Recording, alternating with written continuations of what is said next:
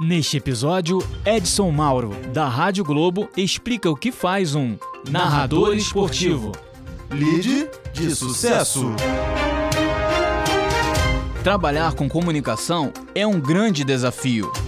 Envolve planejamento, dedicação, apuração e responsabilidade. Cada função exige capacidades específicas e muito esforço. De acordo com o Dicionário Essencial da Comunicação, o lead é a abertura de um texto jornalístico na qual se apresenta sucintamente o assunto. É constituído pelos elementos fundamentais do relato a ser desenvolvido no corpo do texto. Em sua construção, o jornalista deve responder às questões básicas da informação: o que, quem, como, quando, onde e por quê.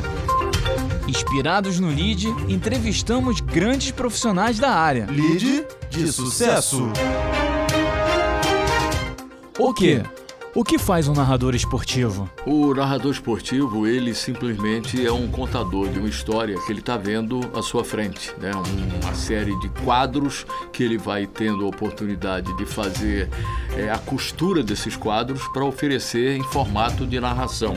E digo muito mais em formato de narrativa, porque hoje você, além da narração, simplesmente de você fazer a identificação de qual jogador tem o domínio da bola, você hoje tem a obrigação de fazer a narrativa do jogo, de construir aquilo que o ouvinte não está percebendo, não está no estádio, obviamente, mas que está recebendo através das suas informações. Quem?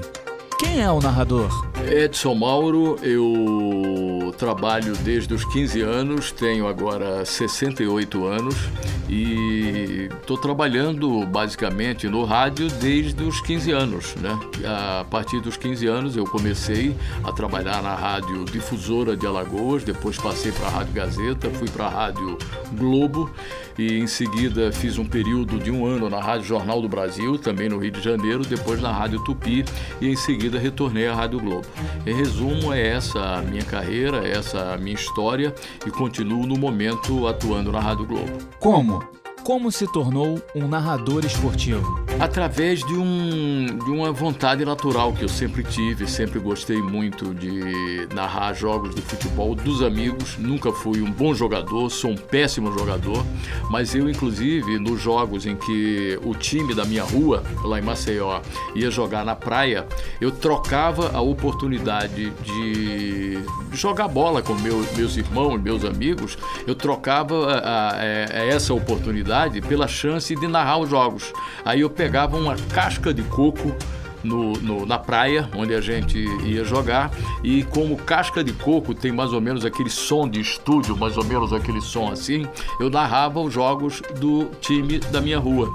E isso foi sendo para mim um treinamento. No momento em que eu tive a oportunidade de fazer um teste também como narrador de futebol, aí eu já estava razoavelmente treinado pelos jogos da praia. Quando? Quando você iniciou sua trajetória profissional? Bom, eu comecei aos 15 anos em Maceió. Eu fui fazer um teste para locutor, né, locutor de noticiário na rádio difusora de Alagoas, levado por um amigo de um irmão meu, do Luiz. E, e esse amigo ele trabalhava na rádio e me levou justamente depois de muita insistência minha. Eu insistia com o cara, me leva para fazer um teste. Eu quero fazer um teste lá na rádio. E um dia enchi o saco tanto desse cara que ele resolveu me levar para fazer um teste na rádio difusora difusora. E eu fiz o teste e fui aprovado, por quê? Porque eu já estava treinado também, já estava razoavelmente preparado para essa função de ler noticiário. Olha, eu acho que a grande realização ela, ela vem quando você faz a cobertura de um grande evento, né? Um grande evento. E eu tive a oportunidade de fazer a cobertura de um grande evento em 1975, eu tinha 25 anos na época, e fui fazer a cobertura dos Jogos Pan-Americanos do México. Foi o primeiro grande evento que eu fiz, foi a primeira grande cobertura que eu fiz. E eu tive aí então a oportunidade de dar pela primeira vez né, uma notícia é, como se fosse uma grande bomba uma notícia de, de forma exclusiva, que foi a conquista do João do Pulo, né, do João Carlos de Oliveira, ele que completou aquela marca internacional, o recorde mundial do salto triplo, e eu fui o primeiro jornalista a noticiar isso para o Brasil. Isso através de um orelhão na, no estádio de competição e, e eu telefonei para a Rádio Globo, a Rádio Globo colocou no ar e eu dei essa notícia com exclusividade para o Brasil. Por quê?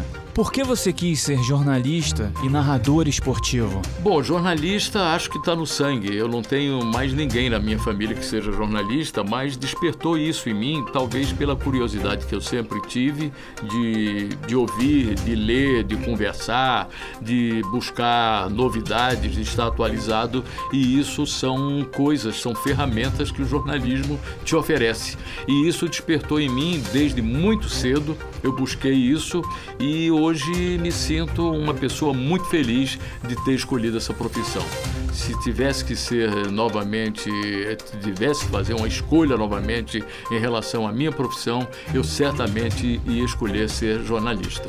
E eu escolhi ser narrador justamente porque sempre gostei muito de ouvir as grandes narrações esportivas. Né? Com oito anos de idade, eu lembro que eu, acompanhando a Copa do Mundo da Suécia, que foi a primeira Copa que o Brasil Brasil ganhou, é, eu ouvia grandes narradores do, do rádio de São Paulo e do rádio do Rio de Janeiro.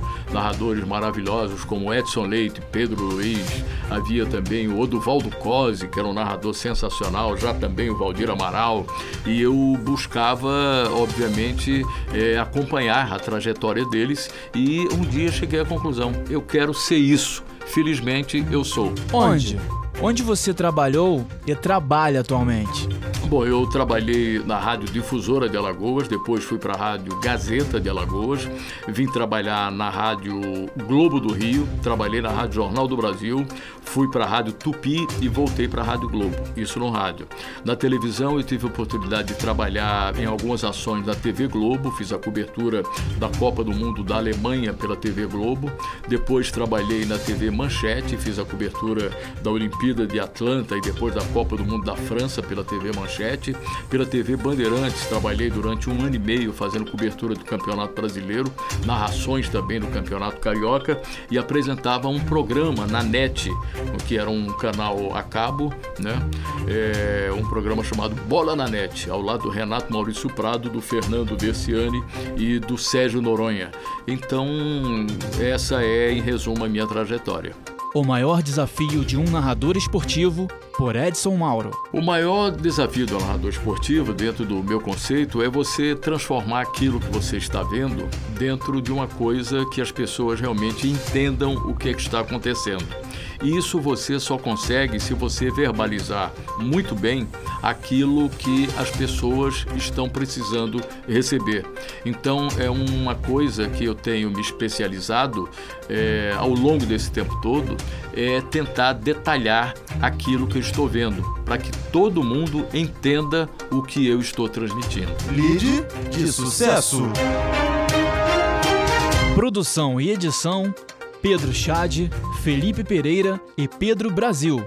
Narração: Pedro Chade e Lucas Arantes. Sonorização: Carlos Dames. Supervisão: Professor Sérgio Carvalho. Coordenação do curso de jornalismo: Professora Gisele Barreto. Realização: Rádio Estácio Tom Jobim. Universidade Estácio de Sá.